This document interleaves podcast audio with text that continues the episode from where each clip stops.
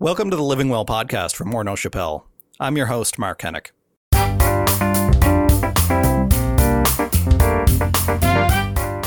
One year ago, all of our lives and futures were thrown into uncertainty, and this was especially the case for those who were actively planning for their retirement. As with past market crashes, some locked in their losses and they suffered severely because of it. Others cashed in on the valley and used it as an opportunity to safeguard their future financial freedom. I think it really depended in many ways on where in their journey they were. So how does planning for your future impact your effort to live well? Today, I've got Patti Lovett-Reid back on the show to talk about just that. She's the chief financial correspondent for C T V News. And I'm also going to speak with Bill Van Gorder. He's a chief operating officer and chief policy officer for the Canadian Association for Retired Persons. But first, I want to start us off by revisiting something that personal finance expert Bruce Sellery mentioned in episode one of this season. If you're a retiree who either has a defined benefit pension or has been doing the things that one should do on asset allocation, there's no stress. And I think for seniors, sometimes you actually have to point that out to them. I was at an event, um, an event. I was at an event, a social event. No, I was at a socially distanced backyard barbecue twelve feet away from a senior who asked me a question. And she said, what am I going to do about all the money I've lost? And I said, hmm. well, why did you lose money? And she said, well, haven't you followed the stock market? And I said, yes, I have. It declined thirty-five percent and then it rebounded. It's not off very much at all these days. And she was like, what? Mm. So people aren't connected to what the stock market has actually done, number one. And number two, did you sell something? Because that's mm. the only time in which you lose money. So if you bought it for one hundred dollars and you sold it for eighty dollars, you lost twenty dollars. But if you're still invested, you didn't lose a penny. And so I think it bears uh, repeating for people who are in that drawdown phase of their life that they actually may not have lost anything. And if they do need to cash their shares, uh, you know, maybe they're not even at the level below what they paid for them. That's my conversation, part of my conversation with Bruce Sellery, personal finance expert on episode one of this second season of the Living Well podcast. If you're interested in hearing the rest of that interview, go back on Apple Podcasts or whatever, wherever you're uh, listening to the show uh, and listen to that one and all the other past episodes. But now I want to pull in uh, Bill Van Gorder. Bill is the C O O and the chief policy officer for CARP, the Canadian Association for Retired Persons. Bill, thanks for joining me today. Uh, thank you for inviting me. Now, as uh, Bruce was mentioning, you know, uh, not everybody um, has a full appreciation of uh, how the stock market works, for example, and how you can lock in your losses when the market goes down, but you don't have to necessarily. So what are you hearing from uh, from retired persons across Canada uh, in terms of their understanding of how the pandemic has impacted their their retirement? What we're hearing is they're not getting as much information as they'd like to they'd like to have. Uh, they feel that the people they've dealt with over their li- their financial lives in terms of planning, because of their age now, are just ex- expecting them to hold and divest. They're not expecting them to uh, be concerned about uh, growth. They're not recognizing the fact that uh, uh, older Canadians today are living longer, a, a year every decade in expectations, and they're still planning ahead when their investment advisors seem to think that they're looking to the very end of their life. Mm. Now, have you seen people, though, who are um, trying, who need to cash out, who who are, are ready to to uh, cash in their funds or to move them around, and now suddenly they have to be put in a holding pattern? Well, we, we do, and we we what we hear from them is that they're very concerned. They have a lot of anxiety about their financial situation, whether they will outlive the money that they that they have. You know, when we do surveys of our three hundred twenty-five thousand members across Canada, uh, although health concerns are always near the top of the list, often in surveys, financial security is their number one concern. Sure. And I mean, the the fear of someday not knowing if you're not going to be able to support yourself, especially when you've worked your entire life for this moment to support yourself, I imagine that's causing an incredible amount of anxiety for retired people. Well, it certainly is. And, uh, you know, we have to recognize that uh, less than thirty percent of our membership, and in fact, in, in Canada, of older Canadians have any kind of, of indexed uh, pension of any kind of pension, in fact, have even have a pension. Mm. Uh, the other seventy percent are living on their own savings and the investments they've made over the years. So they don't feel pr- protected, and they don't feel that the people who are making the regulations, uh, either federally or provincially, really understand their their kind of situation, because those people, elected officials and bureaucrats, have those uh, pensions that are fairly secure these days, mm-hmm. and don't have to live under the same concerns and worries as other older Canadians. What needs to change in a, from a policy perspective in order for, for legislators to get it to help to safeguard the futures of retired persons? Well, there's a number of things that CARP has been uh, talking to uh, government, but especially uh, federally, that they need to do. Uh, first of all, they have to uh, protect the pensions that people already have. And there's a tremendous amount of worry when when we've seen what's happened with, with some uh, companies over the years uh, going bankrupt, going out of business, and uh, the older Canadians' pensions have gone with them or have been severely severely reduced. Uh, Canadian seniors find it almost unconscionable that the tax man should get his money out of these companies before the people who have pensions, who have worked and trusted all their lives, they're going to have money in their in their later years, aren't going to have it. So the security of, of pensions is certainly uh, number one. Uh, the second area is uh, government has to follow through on its provi- promises. The, the current federal government promised two things uh, prior to the last election that they haven't followed through on. One is an, an increase in the C P P. The the other is an increase uh, for uh, for Canadians when they become seventy-five, uh, an extra increase in in funds. Um, you know, during uh, COVID has really Uh, brought this out to our members and to all older Canadians, and and that is that uh, uh, they're concerned that their money isn't uh, isn't safe, and they haven't gotten the support, in their view, that other parts of the economy have. Now, how many, you know, given that being the case, um, based on your research, do you have any idea how many older Canadians are working separate jobs, supplemental income, uh, part-time or precarious type type jobs that have virtually all been shut down for the last year?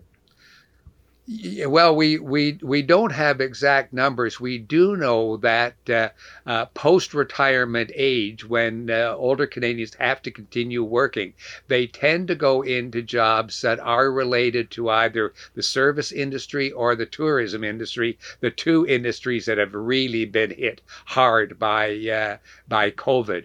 We also know that uh, uh, the the surveys that now show, statistics show, that uh, up to thirty percent of uh, older Canadians over the age of sixty-five live at or below the poverty line. Mm. And this is particularly true with uh, older single single women over the age of, of sixty-five are really impacted by this. Costs have gone up uh, because of COVID in all the areas they de- deal with, especially things like uh, food costs and even housing costs. Transportation uh, costs uh, have, have gone up for them, yet they're income has not, and in many cases, when they had had supplementary income, that's disappeared almost entirely. So, you know, all, all this being the case, Bill, what what is your um, consolation, maybe, or or words of advice to older Canadians who are uh, either facing retirement or already in retirement and really worried about uh, the situation to come? Yeah, well, I, our our advice, first of all, is uh, take your time. Plan. There's there's nothing on the horizon that means you have to you have to rush. A lot of people uh, we're hearing are delaying decisions even around uh, retirement and waiting to see what happens. That's a good idea to do. Even if you are in a position where you're looking at uh, some sort of retirement at this point, don't make long-range plans. One of the one of the things we've really found with retirement is people don't know what they what they don't know prior to retirement. It's fine to make some financial, and there's some financial decisions you have to make prior to retirement, and, and income changes, your, your savings need uh, change, but don't make any more decisions than you have to. Wait for three to six months after you've actually left the workforce and then decide what you want to do next. You may want to go back to work. You may be like me. I've I've had four full-time jobs since I thought I was retiring fifteen years ago. Uh, or you may decide that uh, uh, you want to, to wait and do those things that you had all, always wanted to do, but you really don't know uh, what your situation is going to be. The other thing in, in terms of mental health is start now making social contacts that will live on beyond uh, retirement.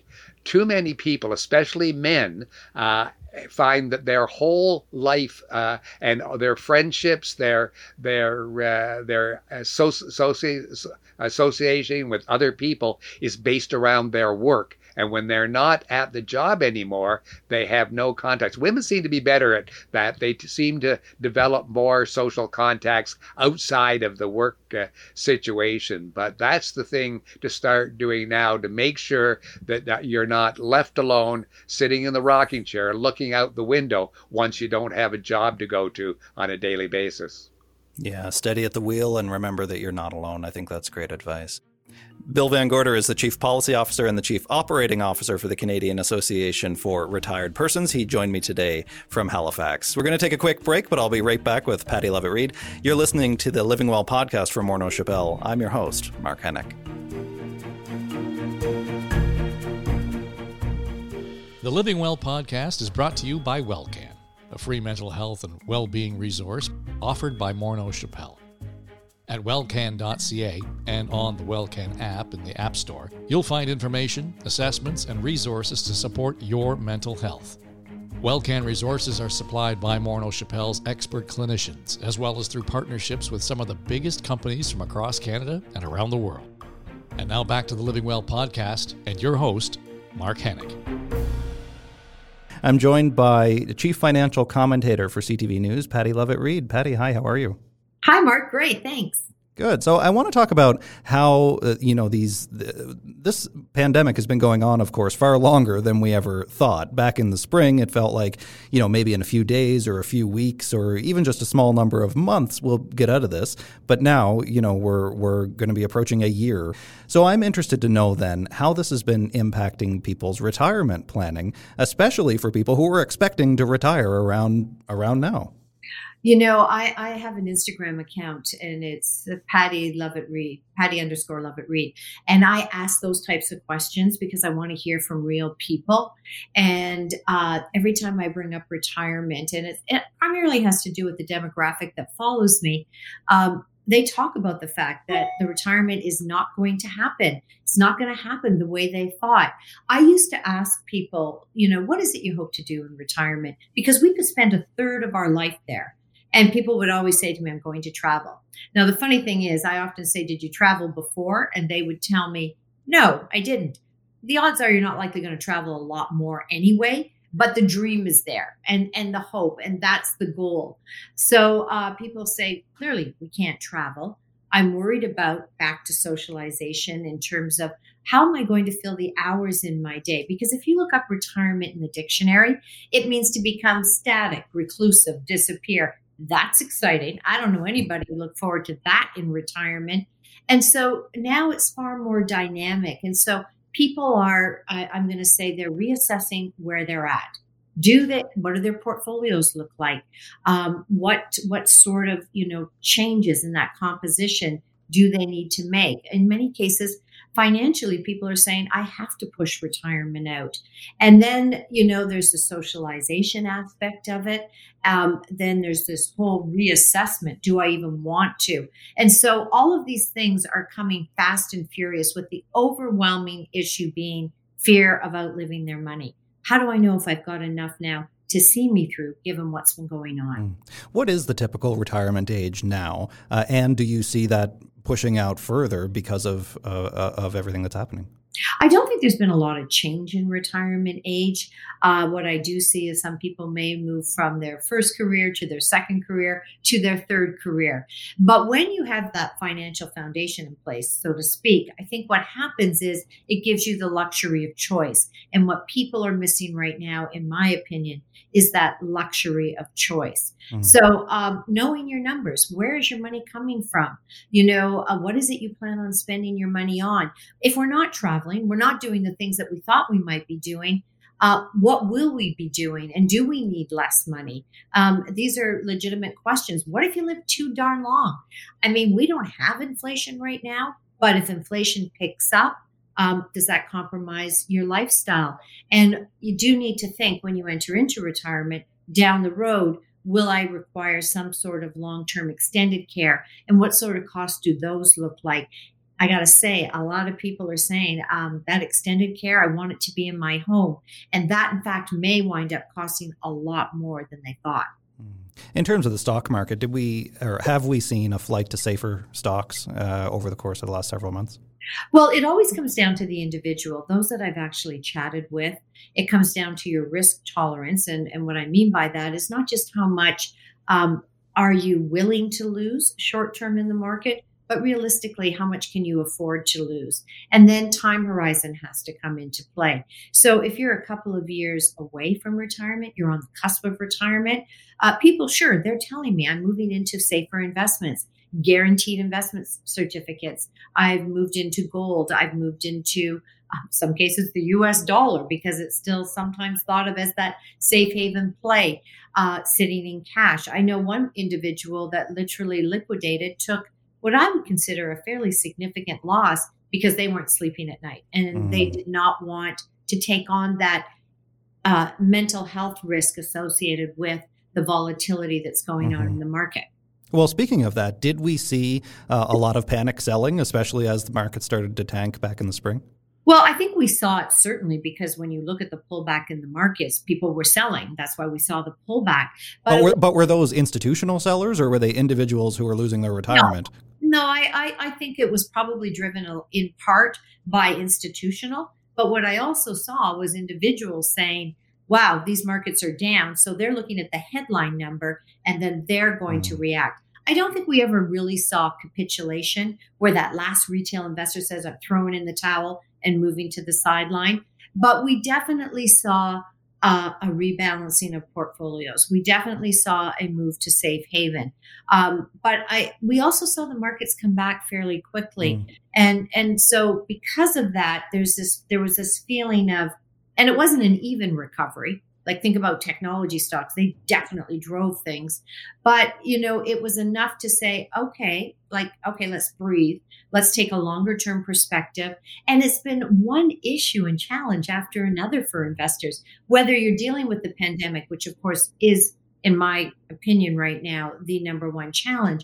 But then you move into so many wild cards that, that people are, are bombarded day after day. And it's easy to say, take a long-term perspective, which I do believe right now uh, is harder to do. And in many cases, the best thing you can do for your portfolio is do nothing if you're well balanced. And I would imagine, you know, as I think about retirement, that if you're retiring anytime or we're planning to retire anytime between now and probably the next three to five years, uh, if you locked in your losses early uh, or if if you're not willing to or if you weren't well diversified to begin with, you're probably going to struggle a lot more.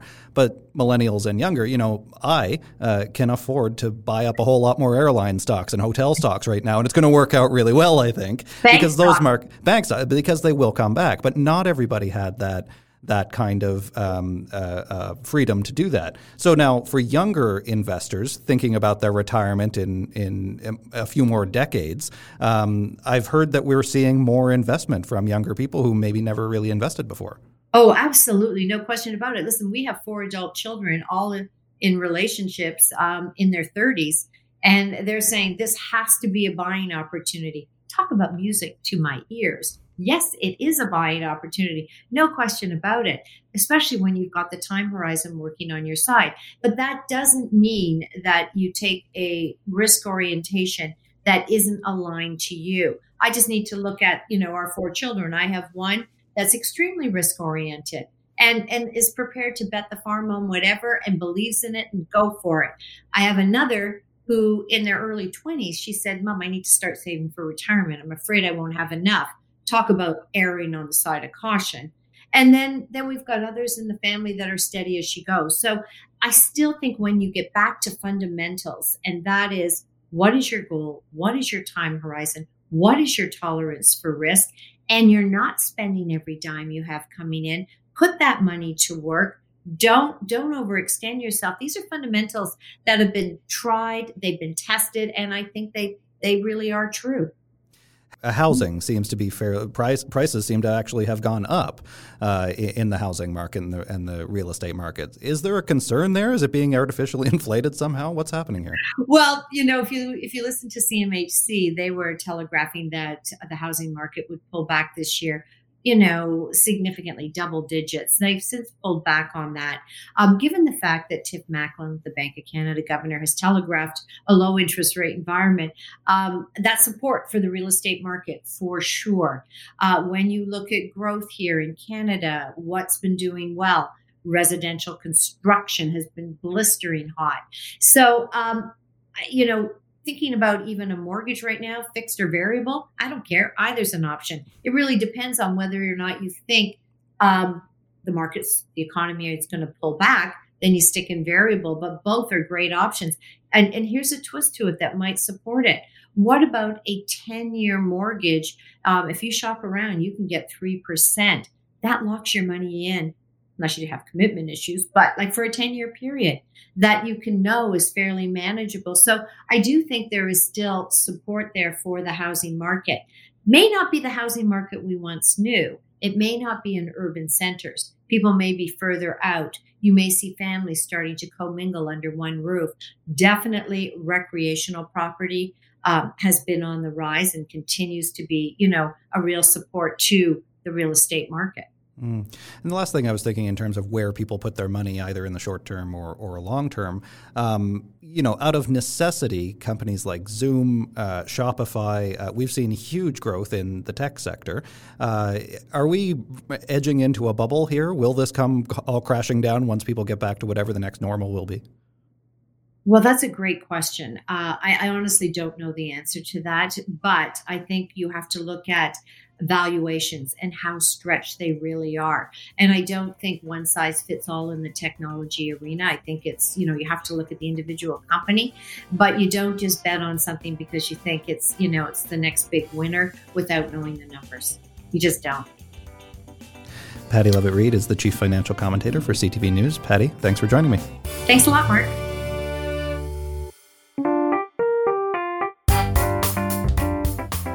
You've been listening to the Living Well podcast. Mark Henick is our host and executive producer. If you like what you heard, subscribe to the show. There's no cost involved. You just hit the subscribe button wherever you get your podcasts. Leave us a comment and a rating to let us know how we're doing.